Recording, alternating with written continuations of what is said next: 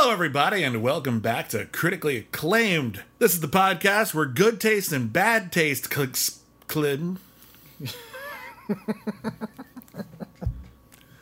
Start again.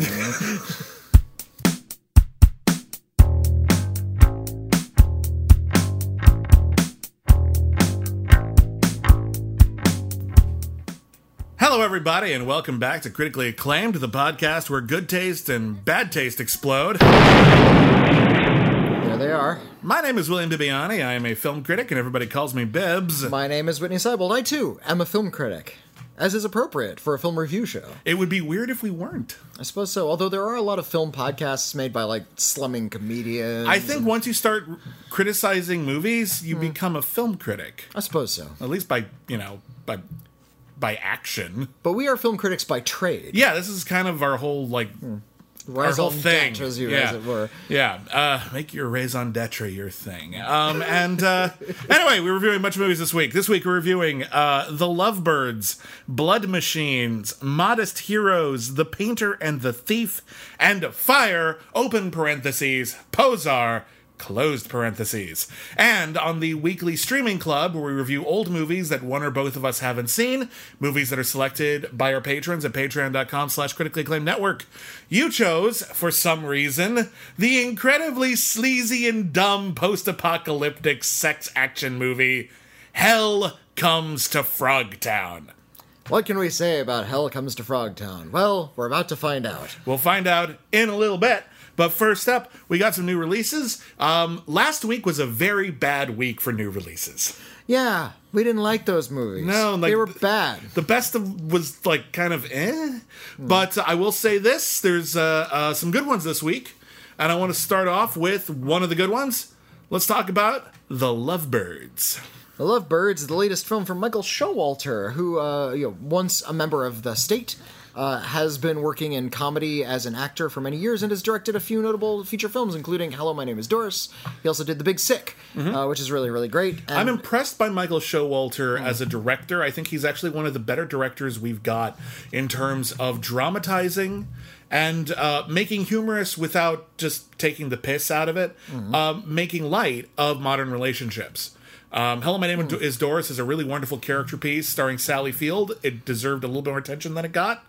I kind of thought maybe she'd get some awards buzz for it, but she did not. It was the one Big of, Sick it was one is of those awesome. things where where we had buzz but no actual nominations, sort of like in uh, uh, for your consideration. I kind of, th- I kind of thought, uh, uh, at the very least, we get a Golden Globe nod. Yeah. But uh, yeah, that's a really underrated movie. I really like it a lot. And The Big Sick is as just as good as you've heard. If you haven't seen it, it is really great. yeah, yeah. If, if I have any complaints about the Big Sick, it's that it's just drab looking, but it's a character piece, so it doesn't really matter. You don't, you don't Um, want it to be too in your face, gorgeous. You just kind of want to make it like it needs to feel real. It's a real story. Yeah, yeah. Just Yeah. There's there's a certain kind of visual drabness that you don't see in any kinds of movies. It's, it looks like it looks like they shot in a dumpy apartment room for a lot of a lot of the scenes in that movie. I don't know, I like but the it, way it it doesn't matter because it's so well written and it's so well performed. And that one starred uh, Kumail Nanjiani, uh, who is a comedy powerhouse. He's one of the biggest comedy stars working right now. and he's incredibly funny and he's actually uh,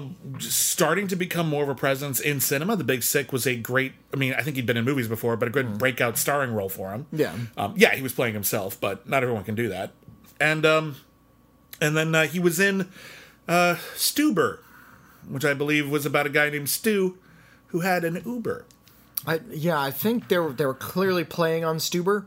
Uh, the story of Stuber was Kumail Nanjiani is in a car when a guy commandeers the car and starts murdering people. so it's And- collateral but it's funny Uh, yeah, well, and also the Lovebirds is about Kumail Nanjiani is in a car and a guy gets in the car and starts murdering people. So it's kind of a remake. hitting the formula hitting only the in- formula kumail Uh, in in Stuber, Kumail Nanjiani was the driver. He was an Uber driver. In this one, he's on a date with his soon-to-be ex-girlfriend, played by Issa Rae, and they are great together. The first three, maybe four minutes of this movie is just them on like their first couple of dates. Hmm. It's all about getting to know them because soon we're going to cut to a couple of years later after problems in the relationship had set in. Hmm. But it's vitally important, and I'm glad the, the filmmakers acknowledge this, that we don't meet them when their relationship is on the outs. We have to want them to get together. So they only have a couple of minutes in a short prologue to make us love these two and want them to stay together. And they nail it. This opening is so goddamn adorable. Kumail Nanjiani and Issa Rae are really perfect together. They play off each other really beautifully. They're romantic. They're funny. I would die for them. I would happily lay down my life for this couple. Also, um, I, I haven't seen the TV series Insecure with Issa Rae, Neither have I. uh, but I did see the film The Photograph, uh, which had Issa Rae in, and she's really, really terrific. I, I was really impressed with her in The Photograph, and I'm impressed with her here because The Photograph was kind of a melancholy performance, and this one she gets to be very broadly funny, and she handles both incredibly deftly. Uh, I, I appreciate that it's a, a romantic action comedy that stars two non-white people. That's very mm-hmm. nice. which is actually uh, handled well in the story because the story really kicks in. It's not just about they're cute and maybe they'll break up. We cut back to them a few years later. They've been dating for a long time. They've been living together for a while. And it's just a long day of bickering. And mm. it's not hateful bickering, but you can just tell they have problems in the in the relationship that have not been addressed and they're getting kind of tired of it. Hmm.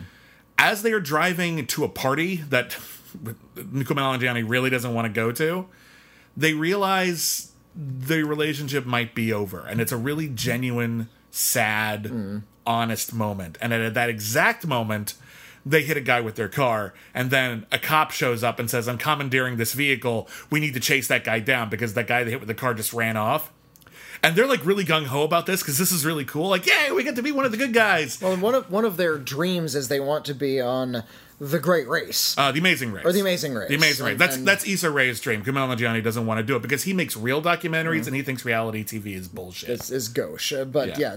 she she's all about the adventure. Yeah. she's the more adventurous one. yeah. She she makes a lot a lot of illusions that she's into like orgies and group sex Mm-hmm. that Kumail Nanjiani is not at all comfortable with. Yeah, like he's in, maybe academically, but ever as soon as you start talking about it, he starts thinking logistics, and that's how you ruin an orgy, or so I'm told.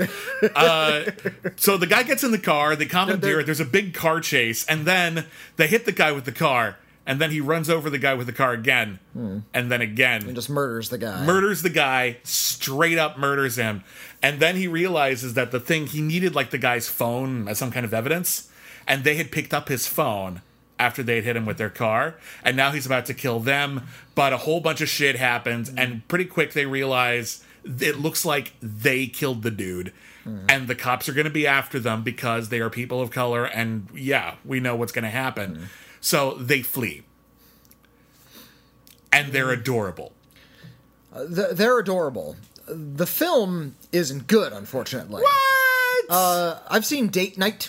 yeah, it's a, fam- it's a familiar concept. Yeah, or or, uh, or game night. Uh-huh. This is Lovebirds night, and Yeah, uh, it's, it's a yeah, formula. It's just one one really bad night as they try to uh, go through various crime shenanigans and solve what the problem is. The plot isn't interesting at all, and the actual like reveals and twists and turns in it aren't really well thought out. It all feels very perfunctory. Uh-huh. Uh, so we have this kind of sleepwalking movie, which is only being buoyed by two very charming people who are only allowed to be funny from time to time. Luckily, when they are, it's very funny.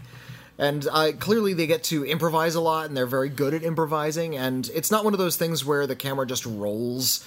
And they improvise and improvise Mm-hmm. And until then the just- pacing yeah, dies, just die- like yeah. a Paul Feig. He does that. No, this feels scripted. This yeah. feels like I mean, maybe they played with it, but this feels like this feels pretty tight. It moves along at a, at a steady clip. Yeah.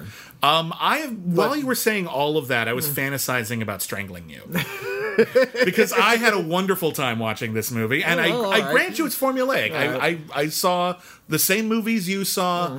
I know all of the tropes for this. It's any it's everything from Manhattan murder mystery onward. Just a couple winds up getting involved in crime, and one of them is more gung ho than the other, and they bicker and they bicker, and somehow the crime ends up saving their relationship. Hmm.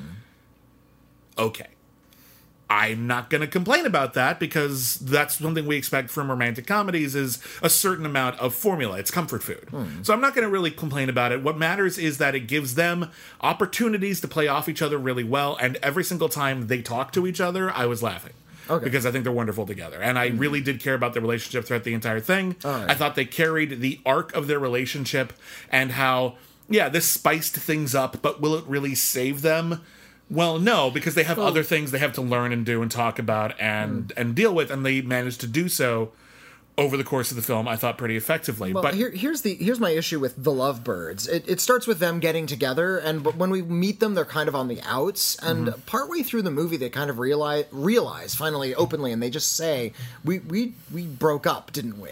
yeah, Like they didn't really. they got distracted. Well, they Yeah, got they're- distracted. But yeah, are, are we broken up? Yeah, we're broken up. And unfortunately, this film strains against that really obnoxious, uh, obnoxiously against actual human credulity to get them back together again. And I don't want them to get back together again. you don't want them to get back together no, because they already broke up. Just People break up separate all the time and then get back together again. Sometimes it's fine. Uh, fine. Listen, my maybe, point- maybe, maybe. here's right. here, here's the deal. Here's the deal. They dis- they realized that they broke up Hmm. for reasons that if they didn't have to go through some ex- something extreme, things that they might not have ever talked about or dealt with, and that their problems are actually solvable. No, I- I if they were that. married, That's all in the script. Let me ask you this: contrived. if they were married. Uh-huh. And they were thinking about separating, and then Hmm. decided at the end to stay married. Would that have changed the dynamic?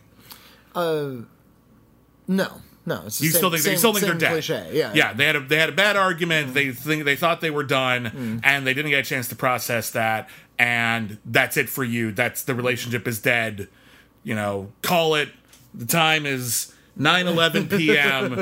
Kumail Nanjiani and Issa Rae's relationship is dead. Hmm. There is no coming back from this. There is no afterlife for their relationship. It does- Let's just oh, uh, burn them down to ashes and send It- them it off to the wind. It would have been a lot more believable because they hated each other, and throughout this whole thing, they I don't think they like hate each other. I don't think they hate each other. I think they actually. I think the fact that they keep falling into these very natural rhythms, even when things Mm-hmm. are really intense, shows that they don't hate each other. They actually like each other very much, but they have let.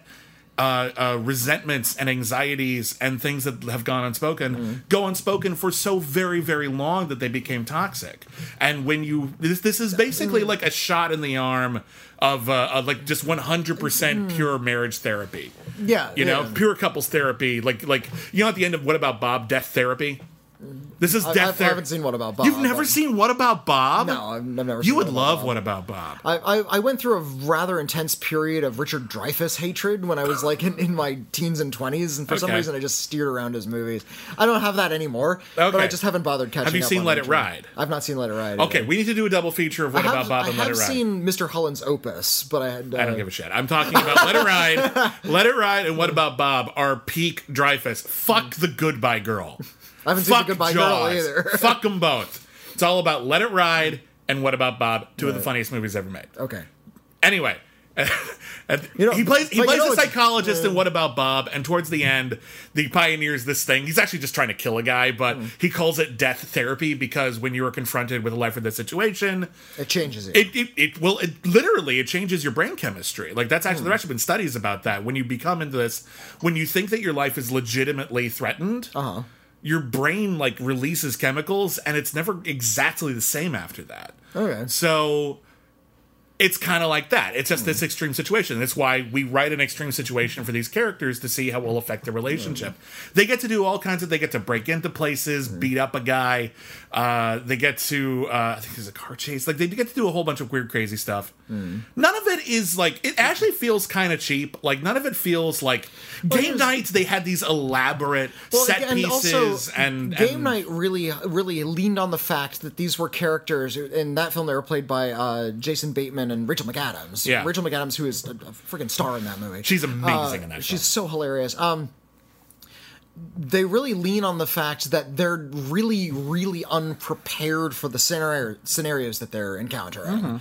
Uh, in, Mm-hmm. They also lean on the fact that they're not entirely good people. Exactly. Yeah, they're, they're also kind of sense. bastards. Like so, like doing all these horrible things isn't that the- far outside their the- wheelhouse. The bit where, where Rachel McAdams says, "Oh no, he died," like that part will always make me laugh. Um, uh, I feel like in this film they're just sort of they're not leaning on anything. These they're just sort of in a wacky scenario. It feels like a sitcom Yeah. where it's it's more frantic than it is meaningful. We're not learning anything about their characters by seeing them in an extreme situation. They're just being bantery and charming. Luckily, they are bantery and yeah, charming. I'm not going to pretend well this is. I'm not going to pretend this is meaningful. I'm not but- going to pretend this is but meaningful. the, the, like the structure and the setup is all so hackneyed and played out that I'm not entirely involved in this are you movie. are you familiar with the concept of a screwball comedy where it's just about putting fun mm. characters into wacky situations and I- watching them play? I'm not I'm not against the idea of retelling an old story or revisiting a genre, but I want the filmmakers to bring a little verve to it. I don't know, To I- pretend like they care. And Michael Showalter isn't that kind of filmmaker. He does these intimate little character pieces mm. that work better in dialogue and small character moments.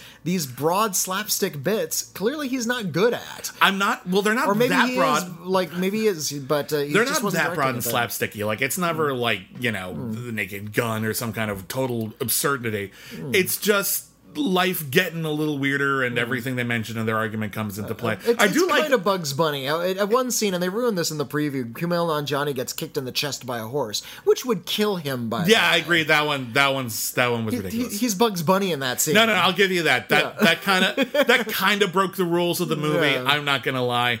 That's a problem. Hmm. It's like the only time that happens, I'm willing to be pretty forgiving about it. But yeah, there- I'm not and- going to fight that. And there's a climax. There's a climax that takes place in a theater, and it's so cheaply staged. I know look it's like- funny. um, That's what makes no. it funny to me. I like Okay. that they take this. I'm not going to ruin what the climax is, but the climax. Yeah, there's a climax and it takes place at a theater, and we're used to this kind of scene being treated different cinematically, and I like the fact that it's blasé and crap. I think there's something. I think there's something. It's taking looks- the piss It out of all I of don't that. know. It just I looks like, that. the movie didn't have the budget to do what they wanted. I think to. that, but I think they leaned into that, and I think the fact that you have Kumail Nanjiani and Issa Rae performing running commentary Hmm. on a scene that ordinarily would be played very, very differently Hmm. is them taking the piss out of a couple of different genres. Right. So, listen, clearly I like this more than you. clearly. Uh, I'm not going to fight any of your criticisms about it being formulaic Hmm. at all. I'm not going to fight any of your criticisms about it being a little shallow in the end. It doesn't have any deeper meaning to it. It's not the big sick. Uh, it is, however, very charming. I loved Kumail Nanjiani and Issa Rae in this movie. I love them to pieces. I want to see them team up in other movies. Like I would love to see this pairing Okay. in other films, which is something that you don't see a lot of. Where, like, even something like Game Night, if Jason Bateman and Rachel McAdams never worked together again, I'd be like, oh no, their working relationship died. But like, if if Kumail Nanjiani and Issa Rae are never in a film together, I will say that's a waste. They were so fun together. they were so interesting together. I would love to see them do more. So. They're really, really great. It's a romantic comedy. You know it's going to be formulaic. You're going into have your faith in relationships restored and see funny, charming, pretty people do some wacky things. The things are suitably wacky. They are wonderful in it. I laughed consistently throughout. The movie made me happy.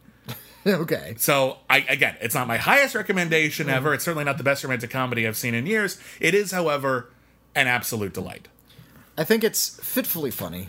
I think it's kind of kind of bland throughout, and uh, it's only saved by the charm of the two leads. That's not enough for you.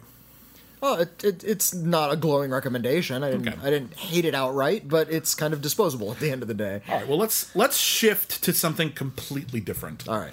Because what a weird double feature it would be to go from The Lovebirds, which is on Netflix by the way, Uh-huh. uh, to a movie that's on Shudder, Blood Machines. Okay, Blood Machines is okay. It's a music video.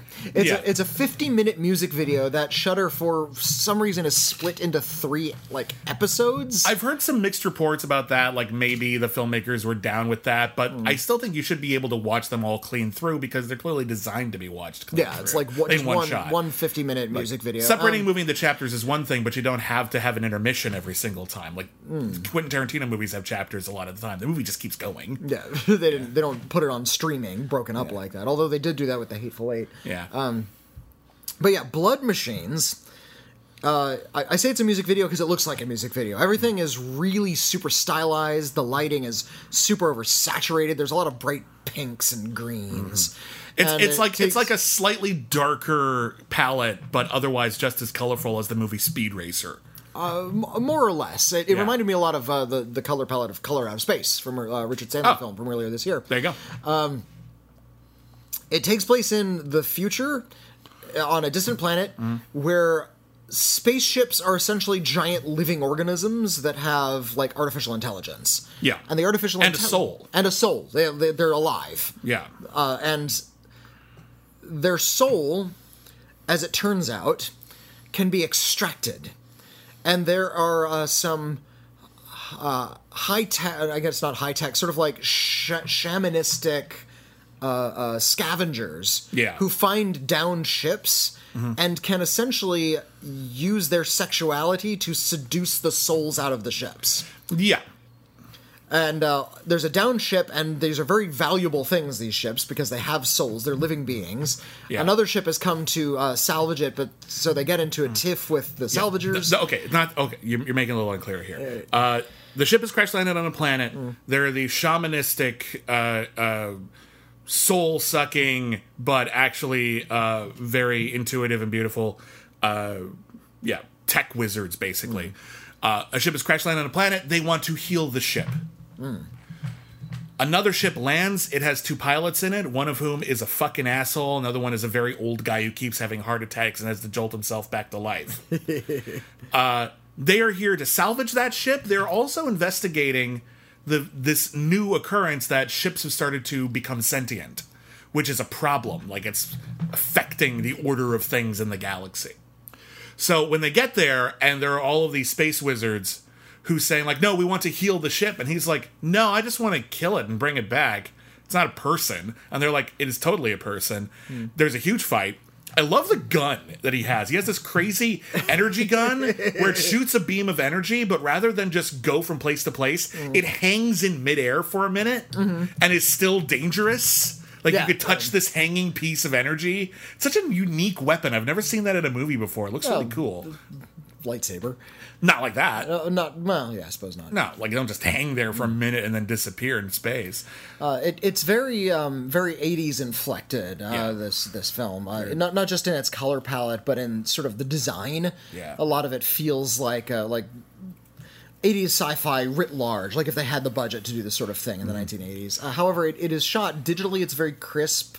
Uh, it looks a little bit homemade, which it was. Yeah, it was a Kickstarter production. yeah. Memory serves. Yeah, Uh, but I think that that adds this weird sort of intensity to it. yeah. It, it's got this '80s sci-fi movies had this homemade aesthetic where yeah sometimes you had some expensive visual effects but you were still doing a lot of stuff by hand that's something that low budget cgi hasn't really had Yeah. low budget cgi just feels faker than anything this is an interesting marriage where it is clearly cgi it's a little has a sheen on it that most movies that are have a lot of cgi don't have on one hand, they heighten that for visual effects so that the colors ex- like pop like crazy. but there's something re- they're really concerned about making it organic. I loved just w- watching like the scrappers ship land on the planet because it's got all it's of got these like teeth in it. yeah, it's got all these. It's got teeth like flower petals that move sort of organically, and I've just I've just never seen that on a ship before. It was really fascinating.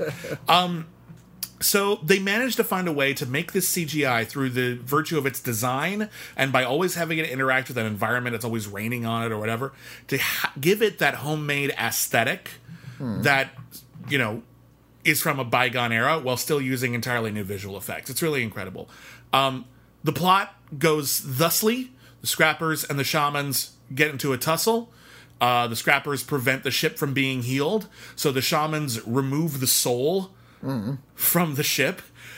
That soul ends up taking over like another ship and leading them on a grand chase throughout the galaxy into like a graveyard of ships and oh shit that's a lot of souls and i'm not going to tell you where it goes from there suffice it to say the climactic action sequence in this movie is something i have never seen before ever The um, I described it to my wife. She said that sounds like something from a Radiohead video. yeah Um, yeah. The, the uh, soul that they extract is played by an actress. Yeah. And and uh, a, a, nu- a nude actress. She's just this naked woman who's being sort of Yeah. with a big uh, glowing upside down cross. So there's this weird sort of occultist. Uh, symbolism going on throughout Yeah. all of this.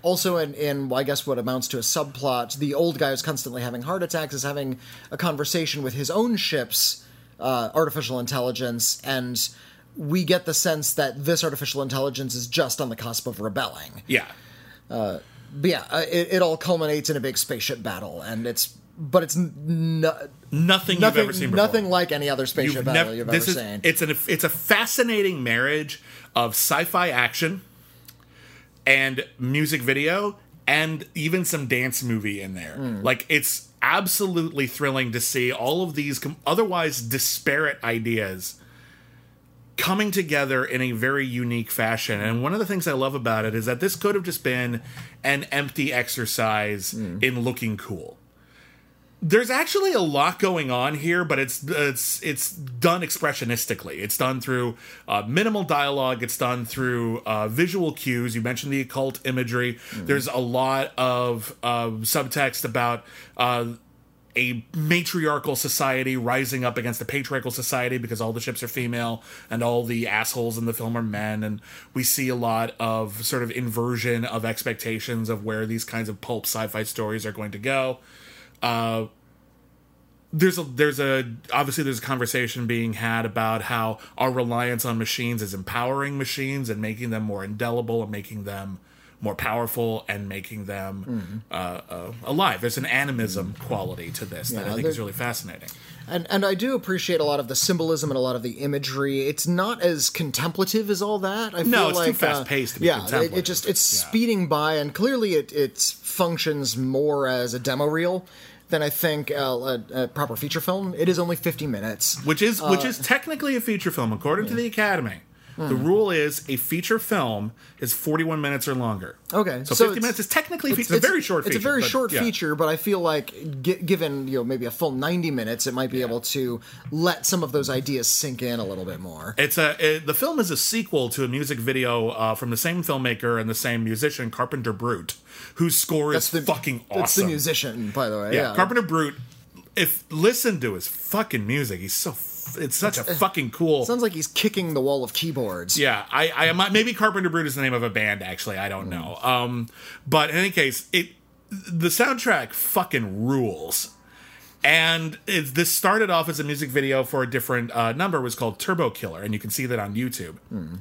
The music video for Turbo Killer is delightfully nuts, and actually, it connects to this. It sets this up. You don't need to see it, and frankly, it doesn't make a lot of sense in and of itself because it starts off with like some weird guy with a shotgun making the soul of a machine dance erotically for him.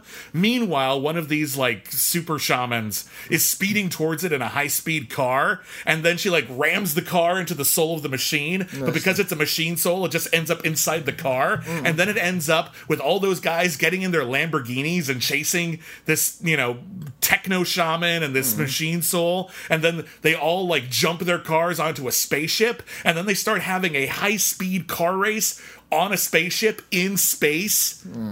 Holy fuck, that's a lot of music video. It, it's pretty awesome. It and really you're, um, is. you're watching this thing and saying, yeah, MTV, what are you doing? Yeah. They're all out there. Just put them on television. I know, I know. They just gave up. Block out three full hours for this. This stuff. would be the most incredible thing to discover. Like Yeah, to- all of a sudden, you're just watching MTV watching because it used to be like you watch MTV, they show the same five music videos over and over again, and, then then, they have to play something new once in a yeah. while, and all of a sudden you see Turbo Killer, and you're like, uh, "What the fuck is this? I want to watch this music video all the time. To- I'm going to call in and make sure they play this tonight, so I can record it on my VHS." to quote Beavis, you're sitting around watching MTV wondering, why am I doing this? And then a GWAR video comes on and you're like, oh yeah. Yeah, this movie is the movie is an epic music video. It does have a narrative. The narrative is, uh, you know, understated in some ways. It's not very well fleshed out, but it's got big ideas. And what I one of the things I love about this movie. If you, have you noticed there aren't any blockbusters out right now? It's Memorial Day weekend, and there are no blockbusters. Well, The Lovebirds is the blockbuster. Well, no, but no, what I that, mean, that there- was the studio release that We- moved to Netflix. We were supposed to have this month, like Black Widow. We were supposed right, to have yeah, a big- new Fast and Furious movie. These giant spectacle films. Love them or hate them. We're supposed to have giant spectacle films at this time of the year. That's their tradition. We don't really have those. Scoob was a bit underwhelming, wasn't it? what we have instead of these giant 200 million dollar blockbuster movies is this relatively low budget sci-fi 50 minute film that blows out of the water most of the spectacle films I've seen in the last year. in terms of innovation Yeah. and creativity, And in just- terms of having like something on its mind, in terms of having It's- eye-popping imagery, it, it stands heads and shoulders above something like well, I haven't seen Black Widow, but you know, Oh, just yeah. your average Marvel film. Um, yeah. Like seriously, like if if you're looking for formula, there's stuff out there for you. Obviously, The Lovebirds is very formulaic, and I liked it too. If, on the other hand, you're looking for spectacle and you're okay with stepping outside the norm, watch Blood Machines. Get No, Shudder. They have a free trial period. Get Shudder. Watch Blood Machines. It's a short trip, but it is a trip. And I'll also watch cursed films and any number of things on Shudder because they actually Yeah. have a really good selection. It's a it's a pretty damn uh, good service, honestly. But yeah, Blood Machines is is so far it's on my list of the best films of the year. really wow. Oh okay. yeah, I mean it's too early to say if it's going to end up there at the end, but if I were to make it right now, Blood Machines would easily be in my top five. Yeah, I, I I wish it were a little bit more substantial Sure. in just terms of, of scope, but I clearly they're working with a really small budget, and Yeah. not every film has to be two and a half hours. Oh, I just didn't. They didn't want to take a break, yeah, yeah. you know, for boring dialogue to establish like, ah, let's talk about like how this world is constructed. No, Well, they don't have to talk about the, how the world is constructed, but even just quiet moments to sort of punctuate and Mm-hmm. Yeah. you know, accentuate the bigger moments. there's not a lot. can appreciate it. There's a, there's a couple, but not a lot. Yeah, yeah. yeah. Um, no, it's very fast paced. it's, yeah, it's very really breathless. really breakneck. But uh, you know what? Maybe the length is designed to highlight that. You can have a breakneck pace if it's only 50 minutes. That's true, and you don't need all that time to just to tell the story if that's all you're interested. In. And that in. may also be one of the reasons why they decided to break it into chapters. Well, it, So that you can take a break if you want to. also it's it's a lot to take in it's Yeah. it's so visually rich that you might want to sort of get up and you know get a drink while the credits from quote episode one run down Yeah. Uh, but yeah, anyway, highly recommended. I, I, I loved it a lot. Uh, let's move on to uh, while we're talking about art house weird stuff. There's a new David Lynch short film. there is Yeah, tell me about it because I totally forgot this was out, and I Yeah. didn't get a chance to watch it. So you saw this and I didn't. So, yeah, a couple days ago, a short film that David Lynch uh, had proposed in 2015 finally came out. It came out on YouTube. It's just on YouTube. Uh, on, and uh, David Lynch went into a, a collaboration with a Polish composer. His name is Mark Zebrowski. Yeah. And it's um, just a musical short. It is a music video. It's 10 minutes long. Yeah. And uh, it was hand drawn by David Lynch. And What? it's an animated short. That's amazing. Yeah. And David Lynch has never been interested in sort of the high tech. He's always liked just sort of something that looks rich or more importantly a little bit like shabbier and more handmade. David If Lynch used to have seen- a uh, comic strip. Remember his comic strip? oh, yeah, the have? angriest dog in the world. Yeah, it was just it was always one image. It was backyard of a house, see the house, see the backyard, see the dog in the doghouse, and the dog looks really angry, and then there'd be like Well, there's like talking speech bubbles coming out of the window. We Yeah, never just- see the people. We never see the people. We just know the dog is angry. And, That's uh, it. Well, and, and they, they say uh, in the first panel is the same in every comic strip too. It's like, and this is the angriest dog in the world. It is so angry that it is nearly comatose, and all it can do is sit still and growl. So it's yeah, this little black dog with a pointy nose, and we just say it's so going. That's all it does. Yeah. and it never interacts with any of. and then there'll just the- be a dialogue balloon that will be weird. That's it. It's very shabby. but that's like, the point yeah, of that. it's like no dialogue, no dialogue from the from the window. I dropped a dish, and that's the comic strap. yeah. uh, Every week. every week. So uh, he he's David Lynch uh, clearly has a sense of humor, but I think he has a a, um, a wonderful approach to uh, like this kind of minimalist approach to his uh, his art, which looks a little bit. Uh, uh, it's got thumbprints on it, a Yeah. lot of lot of lot of dirt, and a lot of grit. Yeah. Uh, if you've seen some of his actual like physical plastic arts, uh, some of the sculptures he's done, there's a lot of like roots and trees and dirt. What's that? he did that there's- one with uh, uh, a sculpture that was made out of food, and he had ants eat it. Well, it was a it was a, a clay head. Yeah. and he put food inside of it so it would attract ants to his kitchen, and he liked seeing the ants crawling all over this clay. So the ants were part of the statue. is- Yeah, yeah, yeah. it's weird. He, he got a like a, a toy, like an action figure, and he he wrapped bubblegum around the head to look like it was not finished in some way. Yeah. And of course, if you talk to him about it, he just says, "Oh, I wrapped bubblegum around the head." And, and okay, and, and is it like like God didn't finish making this thing? It's a bubblegum head. You know, that's that's that's what is. be his only explanation. One of my favorite things you do is David Lynch. Can you do like a whole radio show where you play David Lynch? I, I, I can certainly try. That'd be great. Martin Short does a very good David Lynch, though. sure I he think he, has me beat. Uh, but uh, one of David Lynch's installations was he got a bunch of dirt from out from like out in his garden. Yeah. He brought it inside and just lumped it on a friend's coffee table. And then like pushed little thumbprints in it and put like little teeny sculptures in this big mound of dirt. Yeah. So uh, when it comes to uh, a lot of his his art, um, g- when he's sort of like speaking from his heart, it has that kind of gritty quality. So here we have an animated short. It's in black and white. And even though uh, in an earlier phase of his career he might be doing like hand drawing and it might look really kind of uh, jittery, he's using digital tools now. He's found that film is too slow a process and it doesn't facilitate the way he likes to create. So he's essentially doing like Flash or HTML5 style animation, but it's David Lynch art. So it's all silent, and we see all of these kinds of abstract images.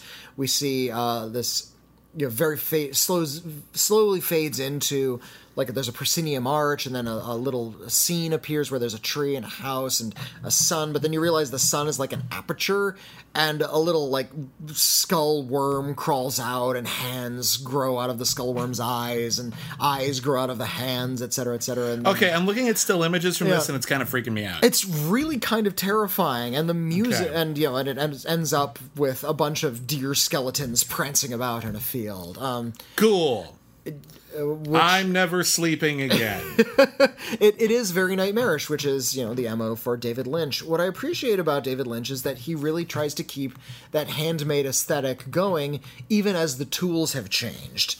Uh, if you watch something like Lost Highway, that's him, I think, at the height of his cinematic powers. I agree. I love that in, movie in the, in the way he photographs that and the way it looks, and how uh, something like that could only gain those sort of textures by shooting on film.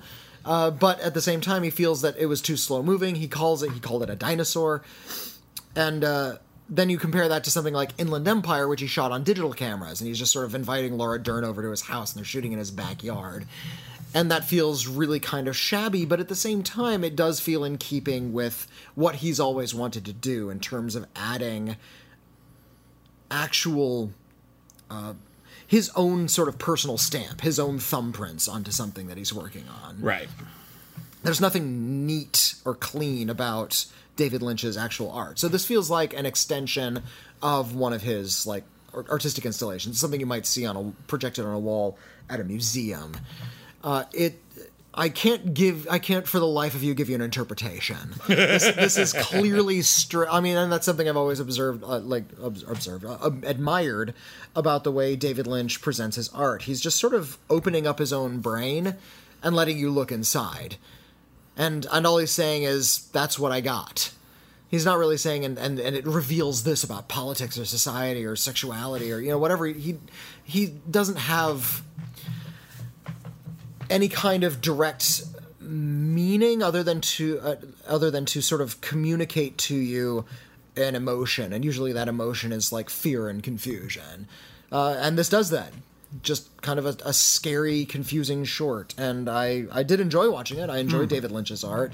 I think uh, people looking for something a little bit more narrative focused or uh, humorous will be a little disappointed uh, earlier this year, we got to see uh, "What Did Jack Do," which was a short that he released on Netflix on his birthday, kind of on or Netflix on, released unexpectedly, and that one's really funny because it's David Lynch and he's having a, a conversation with a capuchin monkey in a diner, and the monkey has like a, a human mouth superimposed over its face, so it looks like he's having this conversation with a monkey, and it's very noir, and they talk about some sort of bizarre murder mystery, uh, and it's funny.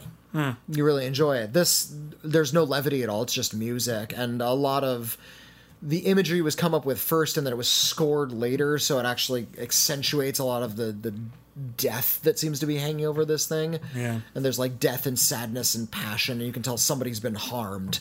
You, there's no people in it, but you can tell somebody's been harmed throughout this. Um, sold. Yeah, it's it's really quite good. It's ten minutes. Okay, you I'll know, to check if, it out. If you're not familiar with David Lynch, um, Interesting Sure. place to start. Yeah, well, I mean, uh, why not start with some of his shorts? He did start making short films back in the 70s when he was Yeah. in art school, and you can see a lot of those on the Criterion channel. Films like Six Figures Getting Sick, uh, which was about six figures getting sick. Was.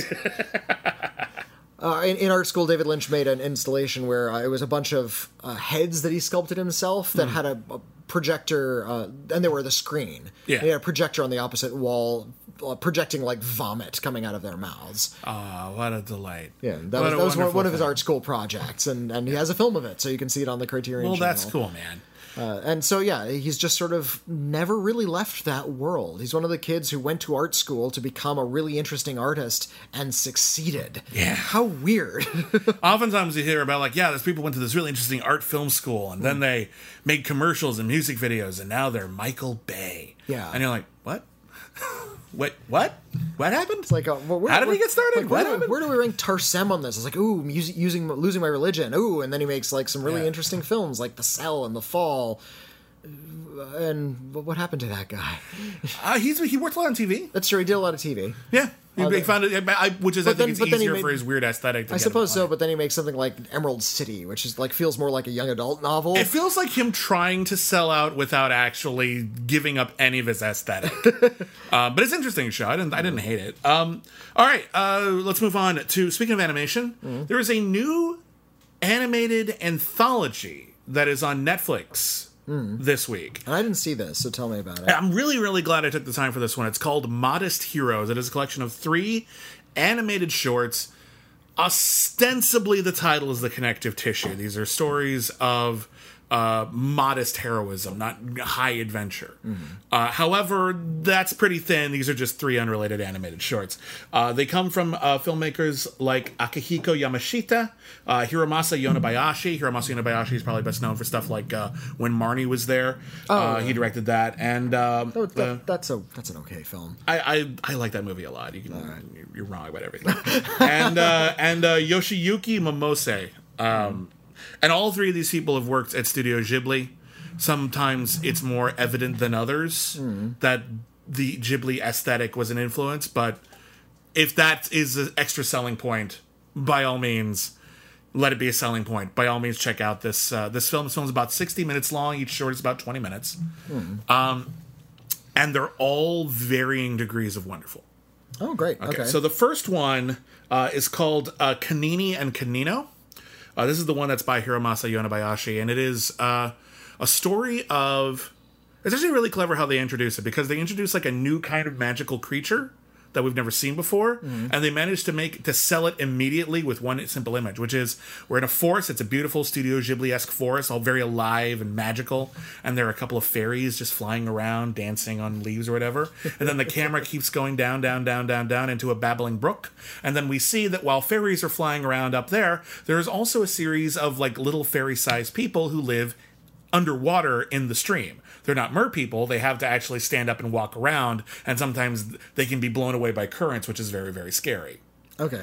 And it is about uh, a father and his son and daughter, and they're just trying to get by. They're trying to avoid being eaten by giant creatures. They're trying to defend themselves, and at one point, the father gets swept away in the current, and his kids need to find him. Um, an incredibly simple story. Simple, perhaps to a fault. Simple because, or sorry, to a fault because there are elements of these creatures' lives that are unclear, and maybe would have we would have benefited from a little bit more explanation as to where did their mom go, because that ends up becoming a factor in a way that I couldn't quite explain.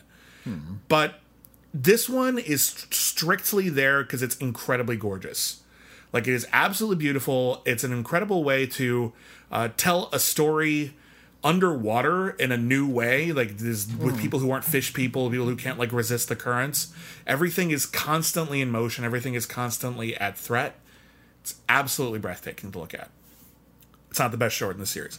Uh, the next one is called Life Ain't Gonna Lose, which is an awkward title, and I don't think it's been translated uh, uh, terribly well because um, I believe the original Japanese title is Samurai Egu. Okay. A little, little simpler, but yeah. Yeah, yeah, yeah. Uh, it is a slice of life story about uh, a mother and her young son, kids like maybe six or seven, and he has an extreme allergy to eggs. Okay. If he eats eggs, he can die. He will go into anaphylactic shock and he will die very quickly. So the problem is, eggs and egg products are everywhere, And indeed, there's a lot of Japanese culture in which eggs are very, very commonly found. There's a whole montage of just incidents that led them to live a life of constant terror and panic over their child. Uh, like they'll go to a festival and people are just eating food with egg on it, and some a piece of egg will just fell on the kid once, and they had to go to a paramedic. The kid's incredibly vulnerable, and the mother is trying to live a life. She's trying to pursue her career, but she can't take her eye off the kid for a second because he is incredibly young and doesn't understand the extent to which eh, so many things are dangerous to him. All he knows is that he's not allowed to eat the same foods as everyone else at school and makes him feel ostracized and sad. So the whole thing comes to a head when all of a sudden one of the foods that they buy regularly apparently they change the recipe and he's alone in the house about to go into anaphylactic shock. Mm-hmm. And the way that this whole sequence, this period of absolute intensity, where this like six, seven year old boy now has to actually do something for himself, he has to protect his own life. Mm-hmm. He has become his warrior, he has become his own protector. So incredibly well articulated visually, and you get to see, you know, like the hives on his body take on lives of their own, like hovering around him like an uh-huh. aura. Oh, as weird. as you know, the the clean line work starts getting more blurry and that's really really cool. It, the the story itself, it's another one where the simplicity and the short duration of it leaves some question marks. It really does feel like some of the things that the kid gets into could have been easily avoided, and he probably is old enough to know not to eat chocolate chip cookies just because they're around. You should probably know that by now. So that's the sort of thing where I understand he's a small child, but I also think, um, come on. But it's all worth it for the ending. The great one, though, and the one that even if you miss the other two, by all means, see the third one in the series. It is called Invisible. Uh, it is about a guy who is invisible. And Okay. he's not like a mad scientist. He's just a guy who goes to work. He is invisible. His clothes just hang off of him, but like he's doesn't have a visible head. You just see his glasses move around. And nobody sees him.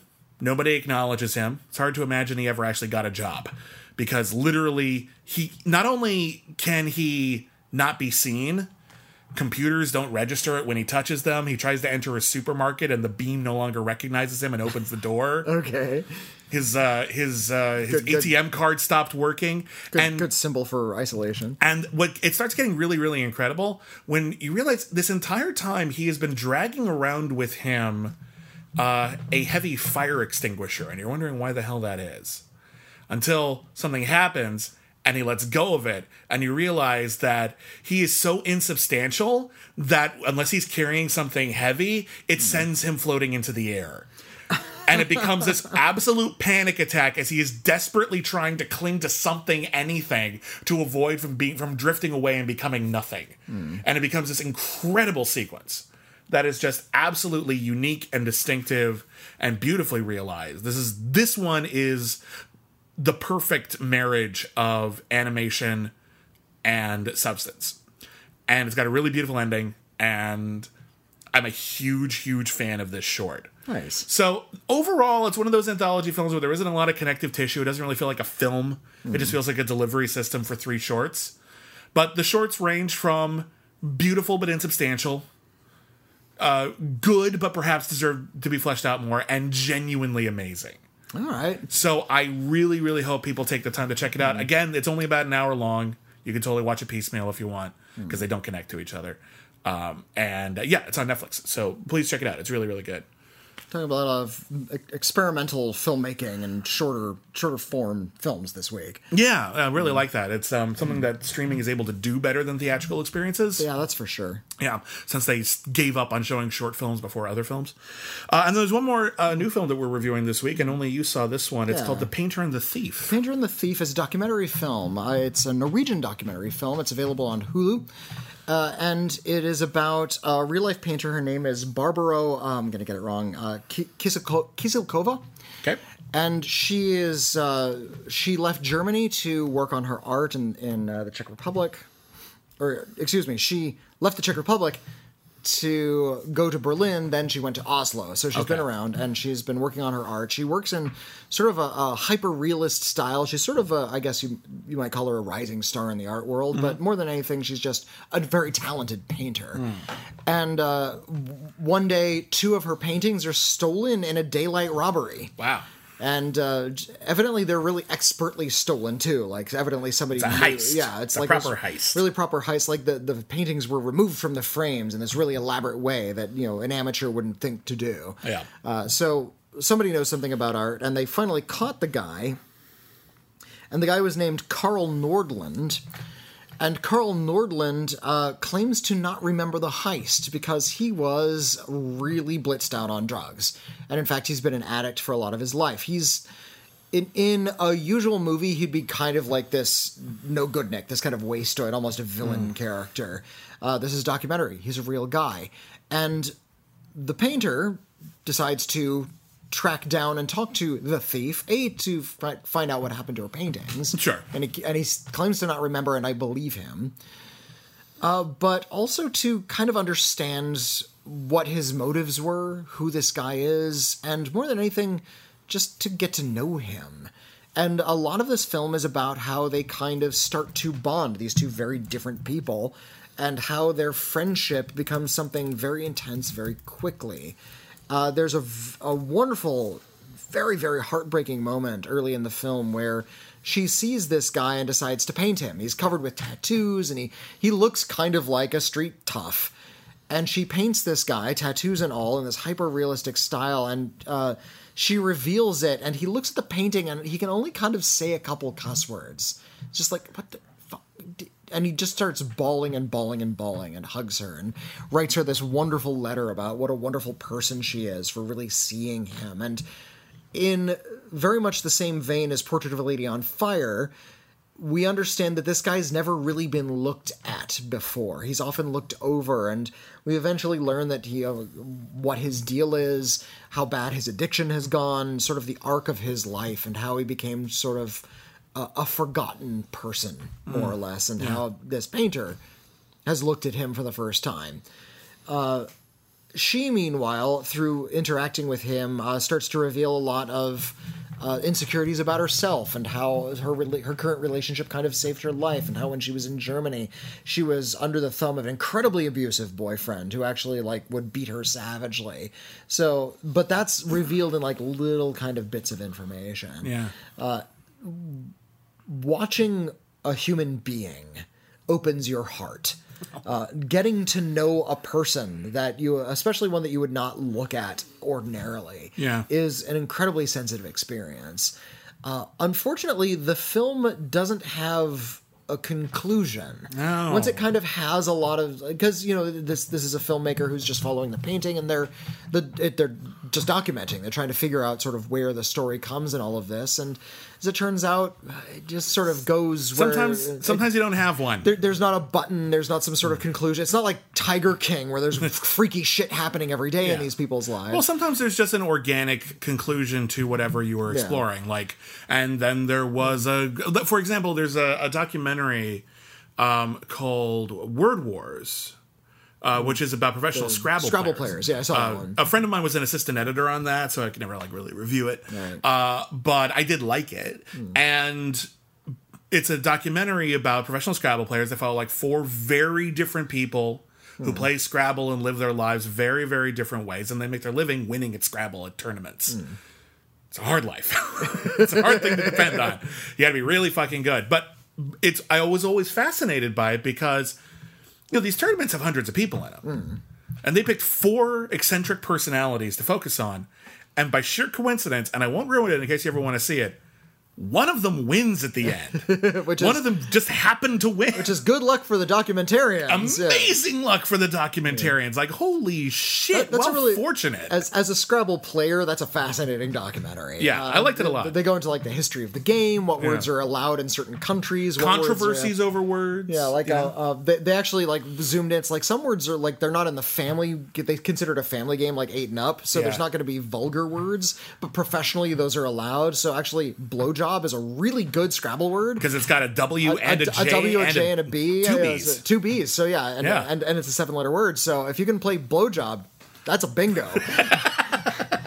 uh, there's also been some controversy. Um, you can't play the word Jew because it's proper in Scrabble, but if you use it as a verb, it's allowed. which is fucked. Which is really fucked up because that's a really racist term, but you know, are racial epithets allowed? I mean, they are part of the lexicon, so Yeah, these are controversies yeah, that so the these are Scrabble controversies. professional Scrabble players have to deal with. It. It's weird. Yeah, yeah. So, Yeah. so yeah, are, are racial words allowed? Are, are offensive words allowed in Scrabble? And it turns out in tournament play, maybe. I'm always fascinated by going back to the painter and the thief. Um, art thieves Mm. are heavily romanticized in fiction. In movies, especially. The movie, especially You look Thomas Crown Affair yeah. remake, is a great, fun, sexy movie. Well, and, and you think of uh, I forgot who played him, but there was an art thief in like Ocean's Twelve. oh, it was um It wasn't, Oh. it wasn't Matthew Am- Amalric. no, it was wasn't Or Matthew Almeric. It was um oh, I want to say it's Vincent something. Vincent Cassel. Yes, it was Okay. Vincent Cassel. Yeah, Okay, Vincent yeah, Cassel. yeah. Yeah. Uh, so yeah, they're they're usually you know black suit wearing cat burglars. and- Yeah, and, they like- always live the high life. And Yeah, and they and, live on and, yachts and and because stuff. they steal paintings, that makes them romantic, that Yeah. kind of thing.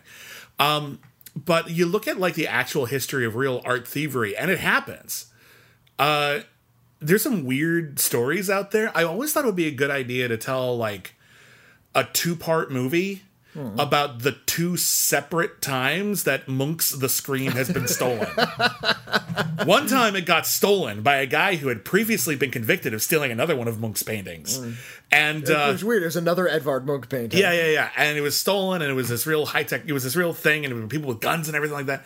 And uh, every, even though they recovered the painting and arrested the people who stole it, they all got off on a technicality because like the police had entered the country illegally to make the bust. and then like another time it got stolen again, and this one under kind of mysterious circumstances. And it was they've missing never, for a while, It was too, missing. yeah. Yeah. they like they caught the guys and the paintings were missing, and they never, to the best of my knowledge, they never revealed how they got it back or where it was.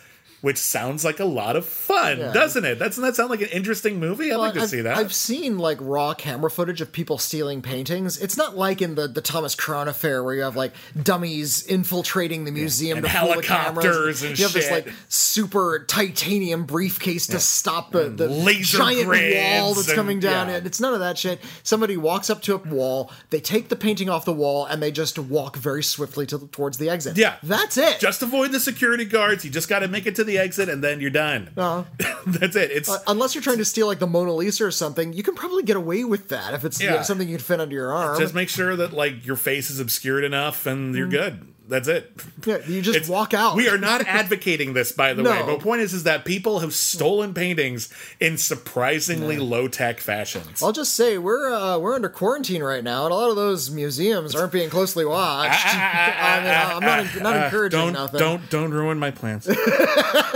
That, that's already happened. Actually, somebody Oh, no somebody shit, tried really? to like go into an abandoned museum and take a bunch of paintings. Oh they were gone. God. Uh, good, but like I don't. It's not that easy. I mean, come on. Like, They got no- nothing to do but watch security footage. Nobody's in a bank. I'll just go in and take the money. No, you're not. It's a bank. They have stuff there to prevent that. I, I read the story and just put on Twitter. Darn, they stole my idea. Anyway, uh, those are the new release yeah, reviews. The, the Last yeah, thoughts. The, the just the the painter himself, not a romantic figure. He's, Yeah. he's kind of kind of a b- by general description, he would be called a low life. Yeah. But th- this is a film that actually bothers to look at him, and that's actually a very uh, moving process. But unfortunately, the film. It, it's only two thirds of a film. Ah, that's a shame. Okay, so uh, those are the new releases. We're going to rate them on the critically acclaimed scale. If you're new, the critically acclaimed scale is from C minus to C plus, with a C being average. Most movies are average. A C minus is below average. Everything from we didn't particularly care for it to the worst thing ever. And C plus is above average, which is generally just we highly recommend it and could potentially be the best movie ever. Everything falls under that. So the painter and the thief currently on Hulu. Whitney, how do you how do you rate it on the It's it's a high, it's it's a C. It's a Okay. high C. okay. Again, uh, it it does have a lot of actual grit and humanity, and I like the way it's made. I just wish it, it, it had come to a head. You know. Yeah. Uh, okay, Modest Heroes currently on Netflix. Um, this is a lovely triptych of animated stories. Triptych. It's Sure. pronounced, it's pronounced triptych. This is a lovely triptych of animated stories. Uh, they don't like necessarily belong together thematically, but individually they range from beautifully animated to absolutely wonderful. Uh, and I do highly recommend it. So I'll give it a C plus. Um, Fire Pozar. Uh, C plus. Why not? I mean, I don't know. the- a new David Lynch film. He said he wasn't going to make any more films, and yet here they come. Well, they're So, shorts, yeah. but still. Short, yeah. I'll take it. We got, we got a new a new David Lynch animated short. I mean, how how cool is that? Uh, Blood Machines, I will not make any bones about it. I am deeply in love with Blood Machines. I think it is an absolutely breathtaking marriage of music video storytelling, uh, ex- interpretive dance storytelling, sci fi storytelling, pulp storytelling, and erotic storytelling. Um, there's nothing quite like it. And don't miss it. It's fucking awesome. Yeah, it's it is C a pi- plus. it is a pity that it's broken up. Uh, that that's that actually is a little bit of a, a fly in the ointment, but uh, it's yeah, it's it's really striking. It's really original. Uh, it it's a little bit contrived in that 80s way, but in a way that I think reveals the passion of the filmmakers rather than just sort of quoting influences. Yeah, it's not it's not through a lack of imagination. It's uh, an attempt to contextualize it, I think. Uh, and the But, Lovebirds. but a, a C plus. okay, and the Lovebirds. The Lovebirds, mm, a low C. It's it's not a complete wash, but it's kind of a dull flick. Uh, I'm going to give it a low C plus. Uh, and uh, as Whitney said, uh, yeah, it's formulaic and it's coasting on the charm of its leads. Its leads are so charming, it, it takes it to a C plus. Um, the plot itself, just okay, but Kumail Nanjiani and Issa Rae are absolutely wonderful together. I laughed all the way throughout. It's delightful. Definitely the kind of uh, fun, freewheeling romantic comedy that is just reassuring and makes you happy. Yeah. So I, I can't really find any meaningful fault in it. Which brings us to Hell Comes to Frogtown. we asked our patrons Best film of 1988. what else came out in 1988. What are the best films of 1988? I don't know, but this is definitely not one of them. Okay, Hell Comes to Frogtown, 1988, is one of the one of the films we put on a poll on a Patreon every single week. We put up a new poll, and our patrons get to pick one film in the critically acclaimed streaming club. Uh, this week we decided on fantasy sci-fi films on Tubi, and for some reason, Hell Comes to Frogtown won. In your in your infinite wisdom, you subjected us to Hell Comes to Frogtown. Hell Comes to Frogtown is a sci-fi film, post-apocalyptic, low budget, starring Rowdy Roddy Piper from the WWE. I think that was the, WWF at the time. at the time it was the WWF. Stars Rowdy Roddy Piper as Sam Hell. Well, as in, what in Sam Hell is going on around Yep. here? He is the most fertile man in the world. One of the only ones left. Yes. So, even though he's a criminal with a rap sheet as long as your arm, once the uh, now an almost entirely matriarchal society, because most of the men died in the nuclear war, uh, decides "Eh, it doesn't really matter what he did. We need his sperm, and we need a lot of it. So, So they- we they- enlist him Sandahl Bergman, uh, from Conan and Red Sonja. she joined. He's been strapped into a chastity belt by the state. Yep. Because the sperm is now their property. Yep. And if he, It's, uh, uh, it's if- like an inversion of The Handmaid's Tale. Yeah, and if he gives them any guff, it causes a sharp pain in his in his in his wiener. And if he gives them too much guff, or even moves too far away from Sandahl Bergman, who is his handler, Hmm. it will explode. So if if if everything goes, that's what's at stake. Yeah, If Rowdy Roddy Piper fucks up, his dick explodes. that's the great- movie. What a that- that's that's what in screenwriting terms we call the stakes. Uh, also, there are frog people. Also, there's frog. People. That's not Well, just a name. The guy's name is Hell, and he goes to a town full of humanoid frog people. There are close-ups of Rowdy Roddy Piper wincing in pain as his penis is about to blow up, and it's some of the most nauseating things you've ever seen in cinema. like somebody thought to point a camera at that, Yeah. and say action. I want to make it clear here. I like Rowdy Roddy Piper. Uh, Rowdy Roddy Piper was a fun performer in the WWF, uh, He- he's and a, he's he's been a in. fun guy, but he's no movie star. He's not a movie star. He had one mode, and that mode was Rowdy Roddy Piper. Mm-hmm. John Carpenter cast him perfectly in They Live. Because in They Live, he's just a big, affable guy who wanders into a situation that is way above his pay grade. Uh, well, can you imagine though if someone like Sam Elliott had played that role? I don't think it would. I don't think it would have worked as well. Oh, yeah. I think it would have been too cool. I think the fact that he's just this dopey That's true. He's got- construction he's worker some, schlub. It's got some dumb dialogue. Formaldehyde face. Yeah, he just Yeah. Sam Elliott couldn't read that. to his credit, the classic line, I've come here to chew bubblegum and kick ass and mullet bubblegum, Hmm. that was Rowdy Roddy Piper's. Yeah, I can He did tell. write that. Doesn't fit with the rest of the movie. It led to a small but but semi respectable acting career where he got to star in some cult movies. Hell Comes to Frogtown is one of them. Uh, he also this is co- the same, same years they live as well. weird. He also co-starred in a really wonderful failed pilot that definitely should have gone to series with uh, Jesse Ventura called Tag Team. Tag team was pretty good. Tag team was adorable. Really funny. Uh, Rowdy Roddy Piper and Jesse Ventura play professional wrestlers based loosely after themselves who get fired and blackballed from the wrestling league. so they have to find something new to do, and they become cops. Yes, after an initial montage of them trying to do other things and it being wacky, like hmm. they become piano movers and they somehow manage to not only Launch a piano from a roof. yeah, and, it just lands on their car and it's just a hell of a thing. But yeah, they become these big dopey cops who everyone like they're- looks down on because they look like meatheads, but they're not bad guys. They're actually kind of pathetic puppies, which is what Yeah. makes the series work so well. they're just so lovable and affable and you just want them to succeed at everything. And like when they're fighting bad guys and they get to use wrestling moves they just my heart sings. Tag team would have been a wonderful albeit very silly show it's a damn shame we only got one episode but that is online and please see that Watch tag team. instead of Hell Comes to instead, of, instead, yeah, don't watch Hell Comes to Frogtown. The, the, the plot of the movie is, yeah, so we, we have Rowdy Roddy Piper in this Hmm. state sanctioned chastity belt, and uh, in order to repopulate the planet, they have to bring him to where they know there are fertile women. Yeah. Because there are very few fertile women left on the planet. yeah so they have to go out into Uh, however- the wastelands Yeah, the wastelands. And the wastelands are populated by frog mutants. Yeah. And frog mutants have kidnapped all of the fertile women and have, uh, have forced them to live in the frog harem. now just so we're clear there's like five fertile women Yeah, It's, like just- five- it's not like there's an army or such. no. It's they have to go into they have to sneak into Frog Frogtown.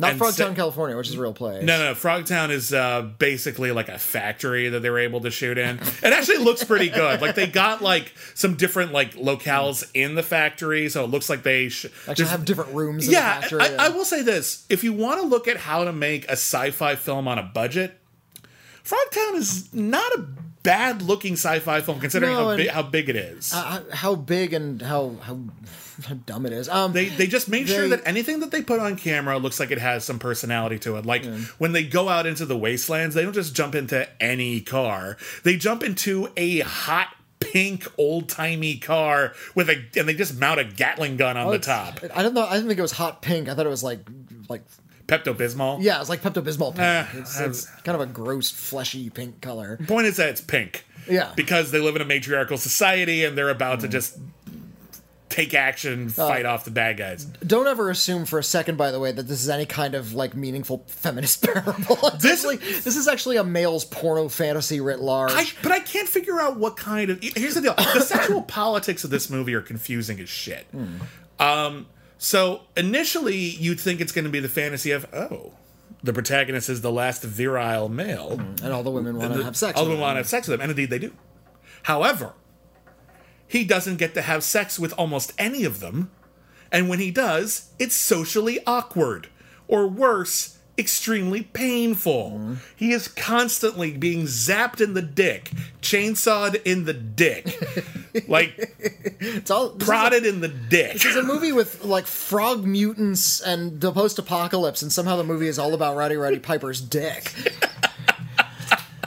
And so I'm, I'm, I'm just, I get that it's kind of a of a of a sub dom kind of uh sexual kink here. Yeah, yeah, yeah. In that Ryder Red Piper seems like the tough guy, but instead Sandahl Bergman is like stepping on his neck, literally and I think figuratively, like or the other way around, but like Yeah. throughout the film. Well, and she's she's like there, and she's like seducing him by proxy while he's having sex with another woman. And Yeah, that- like- that's a sexual fantasy. So like and- the, here's here's I'm gonna let's just run through the plot because it's terrible. Um, so I do I do admit this.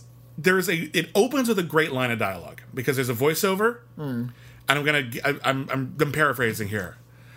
In the year 2005, blah blah blue. yeah, in the year 2005, uh, there was like what what do they say? What's the line? It's, it sounds like a Douglas Adams line. There was a mis there was a miscommunication, and then Oh, we see a mushroom cloud, see a yeah. mushroom cloud, just really underselling it, and then we see that like society has fallen. We cut to. Uh, society has fallen, and Rowdy Roddy Piper is in a chair being tortured to death by a guy whose daughter he was caught. He's he's being he's under arrest for sexual assault, by the way. And then it turns out that the daughter has changed her story because it turns out she's pregnant. So I don't know what to believe right now, other than this movie doesn't understand how women work or sexual assault works. I don't know what the movie thinks is happening in this situation, Look, but this I am is- not on our hero's side right no, now. but th- you say you don't know what the, the, the sexual fantasy is. I know what it is because I've seen it in so many movies, but I don't know what it is uh, like from personal experience because this doesn't sound like a sexual fantasy to me. This idea that I, I have to be in a scenario where everyone in the world is dead in order to like have the orgies I want. Like I need to be in like I have I project myself into the scenario where I'm the only person and every woman in the world wants to have sex with me. Here's the thing, though. He doesn't want to have sex with everyone in the world. Once they get out into the wasteland, because they take him out to the wasteland pretty quick, they establish that he's got this chassis belt that's going to blow up. They find a runaway woman. She's run away from Frogtown, and she's basically feral, Yeah. but she is fertile. So Sandahl Bergman has just said, "Okay, so here's what here, here's what you're here to do," and he's like, "Uh, that's not cool." She's like, "What are you talking about? It's what you're here to do." He's like, "Yeah, that's not really what I'm into." Oh, this isn't doing it for you?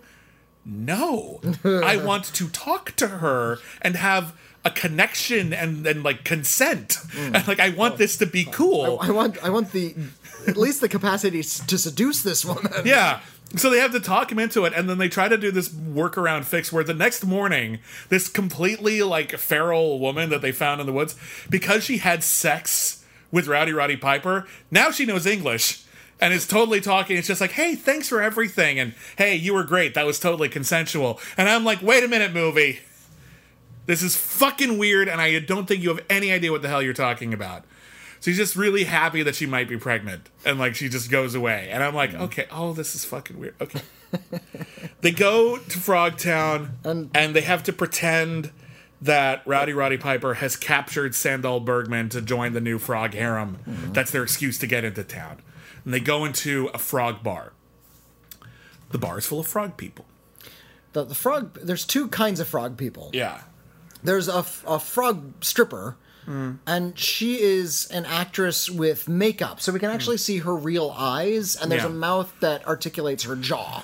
Yeah, more of a like in- half human, half frog. Yeah, yeah. And- it's it's not explained why some of them look that way and why Mutation. The, I suppose so, and the mm. rest all have just like big frog heads. Yeah, they, And- they look like uh, uh, Frog and Toad are friends. They look like just frogs Yeah, frog- wearing clothing. Exactly. Well, Yeah. the the frog bartender in the Fez made me happy. I'll say that. He looks, he- yeah, he looks like he's Sidney Greenstreet in Casablanca, and they just put like a fez. on- and- as soon as I saw that guy, I'm like, I'm in. This movie's just gotten a lot better. And he doesn't have, and he doesn't have like a frog voice. It's like, "Hey, what's going on, man? Want a drink?" And it's like this weird frog. It's, it's like something out of Fear and Loathing in Las Vegas. yeah, and, uh, it's super silly. it, and I like that scene. Yeah, Um, the frog effects frog- are pretty good. Uh, well. The the- frog for the budget. The frog masks are, are detailed, but they're not articulated. They Yeah. just have like kind of Muppet open close kind of mouths that the- open and close in a really awkward sort of way. I think they knew what was important, which is look, we're not going to get the mouths to move too detailed. We're not going to get the eyes to blink.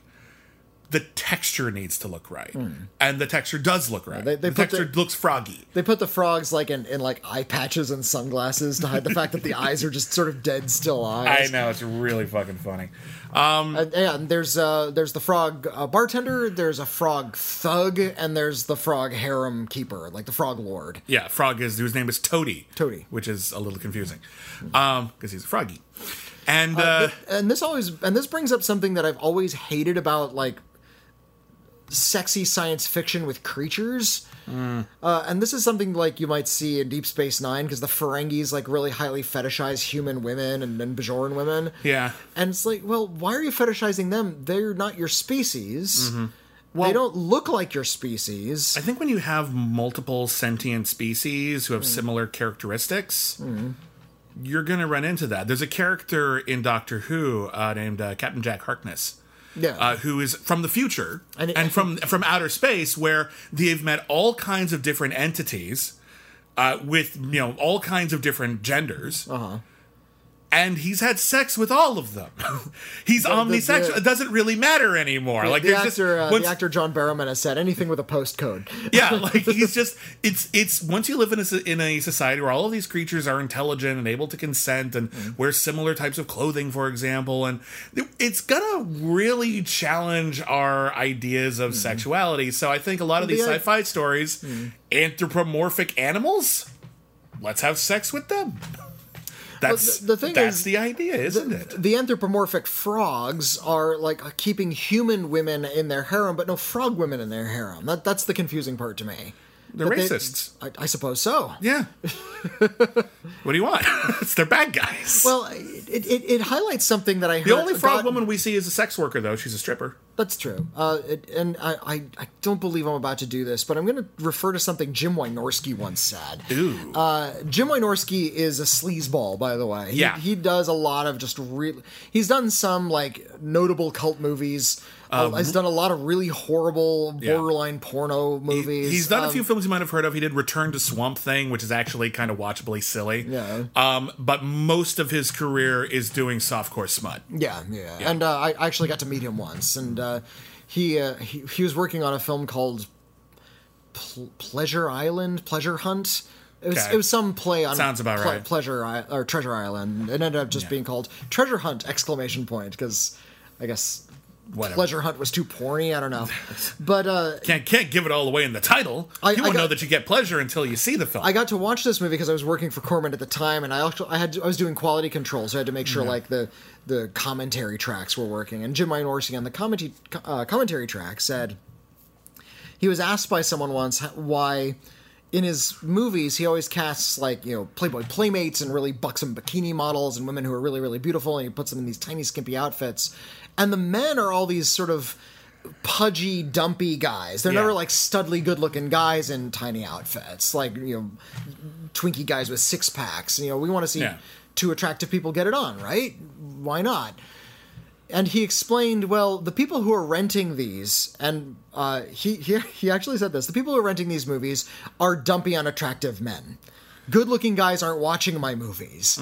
So I want. Mm-hmm. I think it's interesting to note that he doesn't think women are watching his movies. Either. no, no. He Yeah. understands. The, the, he's Well, I don't know about understands, but because there's a lot of women I think who want to watch erotica, but there's not a lot that's made with a female gaze Yeah, at all. This this is 120% male gaze these Yeah. movies and he said the these dumpy lonely single guys are going to be renting these movies and getting off on these movies and they should be able to see themselves getting off with hot women That's the career of Ron Jeremy in a nutshell, basically. yeah and I, I feel like that's what's going on with something like hell comes to frogtown Mm-hmm. or you know ferengi fetishes like where somebody's projecting uh, like a dumpy unattractive man with a hot woman Right. and and tapping into this very base sex fantasy. There are complicated issues of physical representation in erotica throughout the entire spectrum of erotica, where people who don't look conventionally attractive are often uh, uh, are often absent. By conventionally attractive, I just mean you know magazine cover kind of thing. Doesn't mean you're not incredibly beautiful, but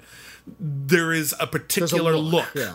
That a lot of uh, uh, artists or uh, people who make erotica or people who sell magazine covers or hire models that they're looking for, and, if you don't and fall those, into and those, very change, you know, it's, True, it's, it's that all evolves over fashion, time. you know. but there's still a general. I'm not just talking about hairstyles, like body.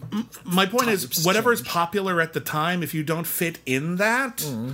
uh, all of popular culture is sort of designed to push you to the side and make you not feel seen, and Mm. it sucks. It completely sucks. It even it sucks on every single level. It sucks that there's like, oh, there's erotic films, but they only show women of one body type. All women can be sexual if they Mm-hmm. want to. You know, it's a it's not something that needs to be like constantly affirmed by dudes who have only one idea of what an attractive woman looks like. Well, and, and by that same token, whenever uh, we try to eroticize a male body, Right. uh, it's always seen as something very comic. Yeah. Uh, look at the entire career of Will Ferrell. Uh, there's, Yeah. I, I remember he came out with a film. It was, was called Semi Pro, his basketball movie. I didn't see that one, but yeah, that was um, the the the main joke of the movie seemed to be from the advertising that he wears really short shorts and he shows off a lot of leg. Mm-hmm. And the the advertising was all him like showing off his legs. And the idea is he's very confident. Uh, surely somebody finds Will Ferrell attractive. He's a sexual being. Why is he putting himself in this position by it, exposing the male body as this sort of comedic thing? It's humorous when a man has confidence in his own Mm-hmm. It's body. an immature. I mean, not that not that the human body can't be humorous as well, because it does some stupid things, but uh, yeah, it is immature Yeah. the way that male sexuality is treated here, and indeed, the male sexuality is treated just as one giant dick joke, while women are objectified throughout this entire film. However, This it's is- worth pointing it's out It's an insanely immature movie. It's- It's, it- I mean, it's called Hell Comes that's to Frogtown. That's kind of my point here, which is one of the reasons why I'm having trouble finding catching a bead on the tone of this film. Because on one hand, Hey, you know, no. there's there's nudity, there's sexuality. Sandahl Bergman, you know, gets to wear a variety of fetishy outfits. Um, they wanted her to be nude in the film, and she actually made sure it was in her contract that she didn't have to be, so she isn't. Good for you, Sandahl. Um, but uh, it's also damn goofy. The movie knows it's fucking stupid. yeah. They never pretend it's not fucking stupid. And they never actually fully commit to anything. Even when it's trying to be sexy, they always pull it back with another stabbing Rowdy Roddy Piper in the dick joke. Or even if it's supposed to sort of be on its own, like there's this whole bit where uh, Sandahl Bergman has been uh, apprehended by the Frog People, and she is going to have to perform a striptease for the leader of the Frog People. And Luca, get off the counter. Luca, Luca, don't. You're sitting on the cereal boxes. Just, just why don't we come over here? Why don't we come over here and you help me review this dumb movie, okay? Did Luca watch Hell Comes to Frogtown with you? He slept through it. Okay. I almost did. Um, Eight- 87 minutes, and I still fell nearly fell asleep. I know, No, there's this whole lu- luckily, it's only 87 minutes. There's this whole sequence where these these scantily clad women are there to awaken Sandahl Bergman's inner eroticism or whatever, which consists entirely of lightly waving veils at her. It's not erotic or nothing, but they treat it like it Yeah, is. like And Sandahl Bergman's like, "Oh, that's the stuff," and I'm like, just lightly waving a cheap veil at you. I, I could like- get that from Joanne's Fabrics for a dollar. yeah, but you can't get that powerful frog pheromone. Well, you got me there. she dances for the frog monster. The frog monster goes, "Yes, yes, I'm." And I don't want to. Again, I don't want to look at Roddy Roddy's pa- Roddy Roddy Piper's face close up while his dick is being tortured, Uh huh. and I really don't want to see a a toad monster getting horny. Yeah. Like, if you want to see a toad monster getting horny, that's fine. This is the movie for you. Uh, but that's not. It's not for us. And we're watching this, and it's just very confusing, and it's hard to tell what I'm supposed to be interested in right you're now. being so sensitive to every one of our listeners. Well, I will try. And um, so uh, so yeah, so they managed to escape, and they basically the last act of the movie is Mad Max Fury Road, where all of these women have escaped this harem from this horribly sexist, evil, fascistic leader, and there's only one guy, and he's kind of just along for the ride. Like, yeah, he's good in a fight, but he's not doing the most of the work. And there's a big car chase, and by a big car chase, I mean a pink car drives through the desert, and then we see another car drive through the desert, and, there's- that one's full of and frog people. There's some bullets too. There's some bullets, a couple of explosions in the desert, and it turns out that the one other human dude we saw in the movie was actually also a bad guy who was buying uranium from the frog people so that he could have a nuclear bomb and take this matriarchal society and give it back to the men folk. So he's got to die real bad, and he does. And uh, Roddy Roddy Piper thinks, "Oh no, all the women have died." Oh no, this is sad. I'm gonna have a moment where I get to act. And then Sandahl Bergman, who for some reason had a change of clothes out in the middle of the desert for no reason, just comes in wearing a new outfit. God only knows where she got it. And it's just like, no, we didn't die. We just left for some reason, and now we're here. And he's just like, great. Now I can date you, Sandahl Bergman. And Sandahl Bergman's like, no, you have to have sex with all these other women first. And I love that the ending of the movie isn't him going, yeah, with like a freeze frame. We're like, oh, Like, oh, I don't want to. I have a girlfriend and I'm committed now. And I'm like, it's an interesting take. You were kind of leaning in the other direction, and then you went. I don't know where you're at. Hell comes to Yeah, Frogtown. I really don't. look.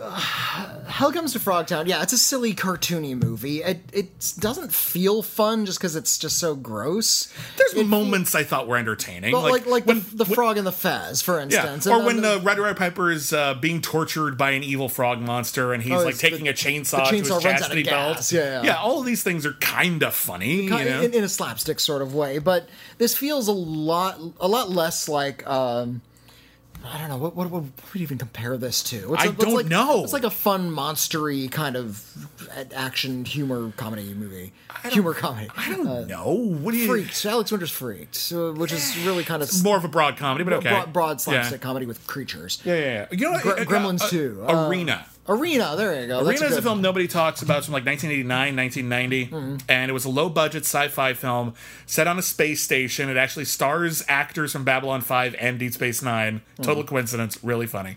Um, and it's set on a space station, and it's about the first human fighter to enter a fighting tournament for aliens, and all the aliens are these really cool makeup and animatronic Mm-hmm. monsters. And um, it does a lot with its budget. It's a lot of fun. It needs to be rescued from obscurity. It's, quite the, good, yeah. It's the good way to do something like Hell Comes to Frogtown, where it's really genre y and requires a lot of practical effects, but clearly we're on a budget.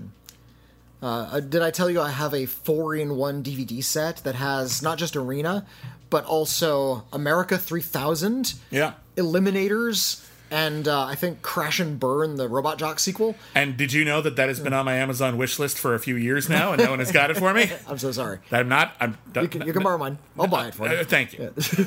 I have a birthday coming up in next March. But I, with Hell Comes to Frogtown, I'm not getting an arena sort of vibe where they're actually like enjoying the world that they're creating and putting like a lot of attention into how mutant frogs came to be and how it is kind of cartoonish and there's no like Planet of the Apes kind of vibe. This feels like a late night like Cinemax movie, like something that was existed just to deliver breasts to young like teenage boys who had stayed up past their curfew. Right. Um, it ha- it's really really sleazy. Is my point. It Yeah. feels really unsavory. So it's not fun to watch, even though it's silly. Even though it has like maybe two or three laughs. I- I'm walking away from this thing feeling really unclean. Okay. Well, how do you feel about uh, the rest of the Frogtown franchise? I assume you watched all four films. I only watched the first. I know there's four. Yeah. Uh, and the the third one, from what I understand, was like released twice under two titles. So you have to figure out. Okay, here's here's what here's the series, and I didn't watch the other ones either, but in case you want to check them out, the second one is called, fittingly enough, Frogtown Two. Or no, it's called Return to Frogtown. Uh, I've on IMDb, it's Frogtown Two. Oh well, okay. Alternate titles. Uh, I've seen it at, at it's it's actually they actually have it at our local video stores, uh, Cinefile Video. Uh, if you live in Los Angeles, they're open now. Yeah. they'll do door door drop offs. Um, Uh, yeah, you can't enter the store, but they'll yeah they're, they're actually uh, if they're- you- they've got the films I need to watch for uh, the upcoming episode of Only the Best on our Patreon. So, so yeah, we're, yeah, we're gonna great- go very grateful to Cinefile. Thank you so much for uh, providing many of the films we reviewed on many. of and please go there and spend a butt, buttload of money there. Yeah, and they have fun. Even uh, if you don't live in LA, like they have like shirts and stuff. I think you can order them online, right? I think they. I think I've seen will them all ma- around the world. out Yeah. Shirts. Uh, in, in fact, in the movie Funny People, or the what was the one with Adam Sandler and Seth? Funny People. It's called Funny People. Yeah. uh, he's wearing one of the Cinefile shirts. Oh, in that's that cool. movie. Yeah. Um, in any case, uh, yeah, the next one's called Frogtown 2 or Return to Frogtown. Uh, and that one is about a, uh frog-mad scientist who wants to unleash a plague that will turn everyone into frogs. Uh, and in that one, guess who takes over for Rowdy Roddy Piper as Sam Hell? Oh, it's not Ready Ready Piper. No, Oh, they could not keep him back. on board. Oh, uh, Guess who it was? oh, I know who it is. Uh, it's Robert it? Robert Z'Dar. That's right. The immortal Robert Z'Dar, who is sadly no longer with us. Robert Z'Dar, who was the star of Maniac Cop uh, and Samurai Cop. And he's got this incredible chin that could like crush walnuts.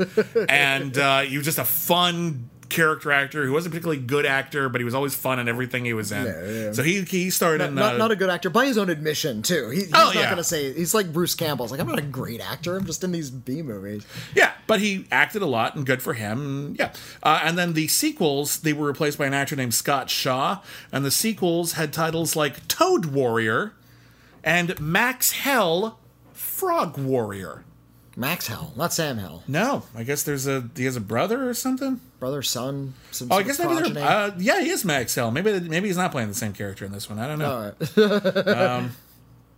okay. When Hell Comes to Frogtown, it's definitely Sam Hell. oh yeah, because they're very specific about it. Because get it, it's a phrase. Yeah, In any case, if you want to see Hell Comes to Frogtown, it, it's on Tubi. It's on Tubi, Tubi TV, uh, TubiTV.com. Tubi TV also has uh, you know It's streaming tu- services. tu- Tubi.tv. oh, was it Tubi.tv? Yeah, I thought it was tu- Tubi. Tubi, okay. Tubi.tv. Well, in any case, uh, that's there. It's also available on various apps like Roku and PS4. They have a lot of weird cult stuff. Uh, it's a bit of a lot mixed bag, fun, but fun, good cult stuff. but like older cult stuff cult- too, cult like from stuff. the '60s, '70s, and '80s if, and '90s. If you want to know what it was like for uh, people of William and I's age to go through a video store and just sort of scrounge through their cult section looking for good movies, in 1992, yeah, in, in like yeah, in like the mid '90s, yeah, going through Tubi will really accurately Yeah. replicate that experience. It wasn't like, oh, we can always get every popular movie all the time. No, that's why they had the crap. that's why they had all the cult movies. That's one of the reasons why there was this huge resurgence of low budget cult and genre films because now there was a place for it. Yeah. And in the early days, in the early, early days, when video stores just didn't have a lot of content, a, a company like Troma could clean the hell up because people just needed something else to rent on their VCR. In fact, uh, Hell Comes to Frogtown was distributed by New World Pictures, which was Roger Corman's label. Yeah. And uh, Roger Corman, rather famously, has famously said he's never lost money on a picture, and that's because he pre-sold them. Yeah. Uh, he the movie did not need to be seen in order to make money, Mm-hmm. uh, which was really kind of brilliant from him, brilliant of him uh, from a business perspective. And he knew how to keep the people who worked for him relatively happy because if it doesn't matter how it turns out, go nuts. Yeah, just do, Do whatever you you want. want. really. I mean, within reason. Like he did reshoot things and recut things once in a while Hmm. if he felt that they needed more breasts. But like like I said, I I, I interned for Roger Corman. Yeah. and I, I have the, I've told this story before, but I'm gonna tell it again because I love it. Um, he, he's a tall guy. He's got a deep voice. He's an imposing figure. He's Roger Corman, and he run and he runs his business like it's a business. He's actually pretty strict. He's really Yeah, by the he books. takes it He's- seriously, yeah. yeah, he's not like oh I got skulls around my. No, he's not like he's not like that at all. He's actually very stern. And uh, I went down to the editing bay and I was helping out with some editing stuff because I'm just unpaid intern. And he comes down and, and he's like watching a scene from a movie. It's an up upcoming uh, sort of sexy version of Gladiator. This was around the Mm-hmm. time the movie Gladiator came out. It was his movie, which in America was called Gladiatrix. But was Oh, I remember that, yeah, it was yeah. released overseas as Gladiator Part Two. oh, fuck you, Raj. Raj. he, he was watching this movie and there's like some action scenes and then there's this like hard cut to a new scene and I see him that this like and he's in his 70s at this point he's kind of stroking his chin looking at this movie he just sort of pointed at the screen and said there needs to be more nudity there and very very seriously it's like not, Yeah. not a pre way at all there needs to be nudity It's, there it's like a, it's like a chef going through the kitchen. and It was just like, add Not- paprika. Not, not enough tarragon. Yeah, Yeah. It's, uh, there needs to be some nudity. And it's like this man knows his business. he knows the kind of film he wants to make. His business is crap. Yeah, it's like I, I know how to make these crappy movies. There needs to be some nudity right here on, Yeah. on page fifteen. I know what people Yeah. want. Sadly. I know. Uh, have I ever lost money? Am I rich? Well, yeah. Then listen to me. If you don't like it, you can leave, which everyone does after Yeah. a couple of movies. and then they often go on to amazing things. You ever see The Godfather? You ever see Goodfellas? Any- You're welcome. you are fucking welcome. and then he he and he was like a deep dyed in the wool cinephile. Like he knew he had really yeah. good taste in films. Oh yeah, Uh, he and he was responsible for bringing over a lot of uh, international like films. Movies, I was. I was uh, uh, we just did an episode of our podcast, episode 0 Hmm. where we talk about all the movies that inspired Star Wars, some of which are very famous and some of which are relatively obscure. And we just did an episode about the Akira Kurosawa film Dersu Uzala, which is an Oscar-winning film about a Russian cartographer who befriends a strange little man in the forest, and they form a valuable friendship that lasts many many years. When trying to find a clip to play on the podcast, I found this original 1970s trailer, and it shows all these beautiful imagery and this wonderful music, and then the first thing the voiceover guy says is from Roger Corman, and I'm like, technically he brought it in. The He- director of It Conquered the World. yeah, it's like he can't really take credit for it, but we do have to still say thank you for bringing this movie to America. And he's a known quantity. But uh, Hell, know, comes, just Hell- funny. Hell Comes to Frogtown is very much in his wheelhouse. It's kind of weird. It's got a catchy title. It's got, you know, one notable, st- two notable stars because it's got Sandahl Bergman and Rowdy Roddy Piper. Yep. They're recognizable names. it Sandahl has- Bergman is. Tr- Sandahl, Rowdy Roddy Piper is just being Rowdy Roddy Piper. Sandahl Bergman's trying here. She she's such a she's such a fun actor mm-hmm. and such a good actor and like for the kinds of movies that she's in, she's way better mm-hmm. usually than anyone else in the cast. Like she's acting rings around everyone in Red Sonja, and she's not even in it that much. Uh, so I'm, I'm a fan, but it's just always been a shame she never mm-hmm. had the career she deserved. It also has Rory Calhoun, who's not like a, you're not gonna teenagers scouring, you know, looking for sexy frog movies, saying, "Ooh, look, a Rory Calhoun movie." Who is that? Who Uh, is that one comedian who's always talking and standing up? He's always talking and standing up. Rory Calhoun. That's who this dog reminds me of. a Rory. Simpsons joke? Yeah, it's when the uh, uh, he was talking about uh, one of the dogs that he, he when, when he like took all of the Simpsons dogs, and then one of them stood up on its hind legs, and he's like, he reminds me of that one comedian who's always standing up. Rory Calhoun. It was Rory Calhoun. It's that guy who always wears a shirt, Ed Sullivan. Yeah, that's the guy. Look at them. They're all standing up. A bunch Uh, of Rory Calhouns. It, it has everything that needs to catch the eye and Yeah. distract. It has enough nudity to maybe warrant a second rental. Uh huh. It is uh, short. It's it's yeah, it's short, so It's like you can less than 90 minutes. You get in and get out. you can watch it twice in a two day rental period if you Yeah. want to. It's perfect. It is Hell Comes it's, Frog and it's really really sleazy. It's really, really sleazy. And if you want sleazy movies, Tubi is definitely the place to go right now. Thank you, Tubi, for allowing people who are interested in such things to find Hell Comes to Frogtown. I do not hate this movie. It's just too dumb for that, but it's not a good movie. No, it, I, will, I will not call it a good movie. Yeah. And maybe there was a time in my life, sometime in high school, when I would have watched this and thought, "Wow, this is like freak weird, man." I do- I'm gonna bring I'm gonna bring friends over and we'll watch it together. I do remember seeing this in high school. I saw Okay. this, this was on Cinemax one night or something like that, and I saw it because the title sounded stupid. And I remember And thinking at the time it was boobs, which you can't get I because there's remember no internet yet. I remember thinking at the time, this is dumb but kind of fun. Hmm. And I remember when Mad Max Fury Road came out, and I was like, did George Miller see Hell Comes to Frogtown? I'd love to ask him about that. I would be very, I'd be very would- surprised. His answer would be no, and is Probably. that? But uh, I interviewed George Miller once. He's very open about stuff like that. If anything's kind of weird or, Yeah. uh, uh, you know, isn't necessarily what you'd expect or isn't necessarily flattering, he'll, he'll he's very upfront, and I respected that. Um, so, but yeah, I rather doubt it. Um, anyway, that is critically acclaimed for this week. Thank you everybody for listening. Next week on the critically acclaimed streaming club, uh, we already had a poll on our Patreon. The poll was action movies on Netflix, and the options included stuff like Bad Boys Two. Yeah. Classic movie, everyone liked it. The options included Wong Kar Wai's The Grandmaster, a celebrated uh, dramatic and action-packed retelling of martial arts master Ip Man, who also has another popular franchise based around his life.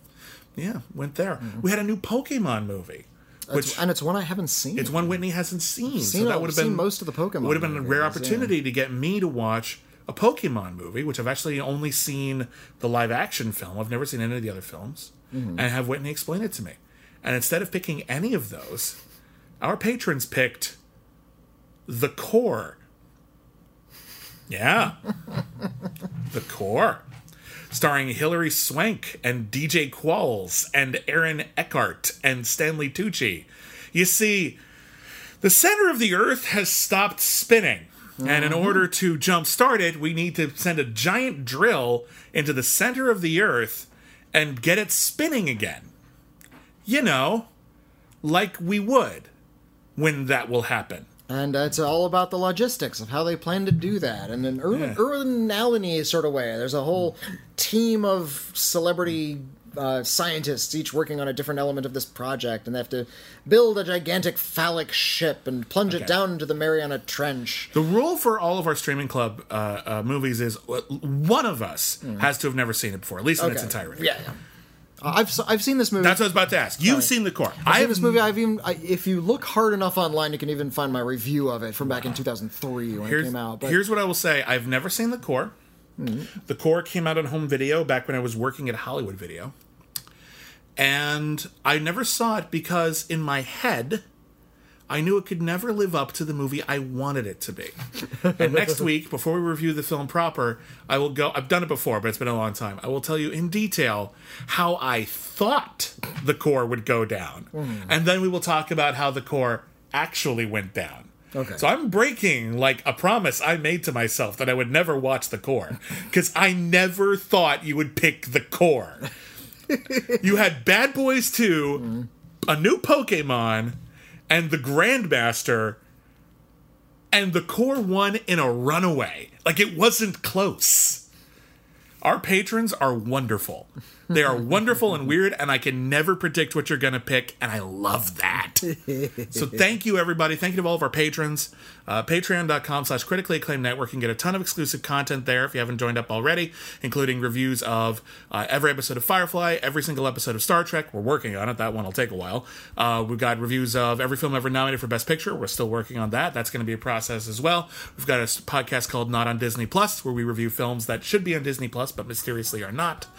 Uh, we've got commentary tracks, Discord hangouts, uh, and polls aplenty. Uh, you get to pick a ton of content uh, here and also on the Patreon. So uh, thank you everybody for subscribing. We couldn't and wouldn't do this without you, and it means the world to us that we have your support. So thank you for that. You can also find us on Twitter at Critic Acclaim. I am at William Bibiani. I'm at Whitney Seibold. And of course, if you want to write us in about Hell Comes to Frogtown, any of the things that we reviewed this week, any of the digressions that we made, or just any questions you have whatsoever about uh, film, film history, you want film recommendations, you want to talk about something unrelated to film, like TV or socks, you could just anything you want. We can just write in letters at criticallyacclaimed.net and we will potentially read your email on an upcoming episode of our other weekly podcast, We've Got Mail, right here on the Critically Acclaimed Network. Uh, and uh, that's about it. So thank you, everybody. We hope you have a really wonderful week. Hope you have a really wonderful Memorial Day. Stay inside. Don't Be go to the safe. beach, yeah. Be safe. Be responsible. We all need to just get through this as best we can. And there's plenty of good stuff on streaming this week to help you do that. So uh, thank you, everybody, once again. And never forget, everyone's a critic. I want to go to the midnight show. I'm sorry, what?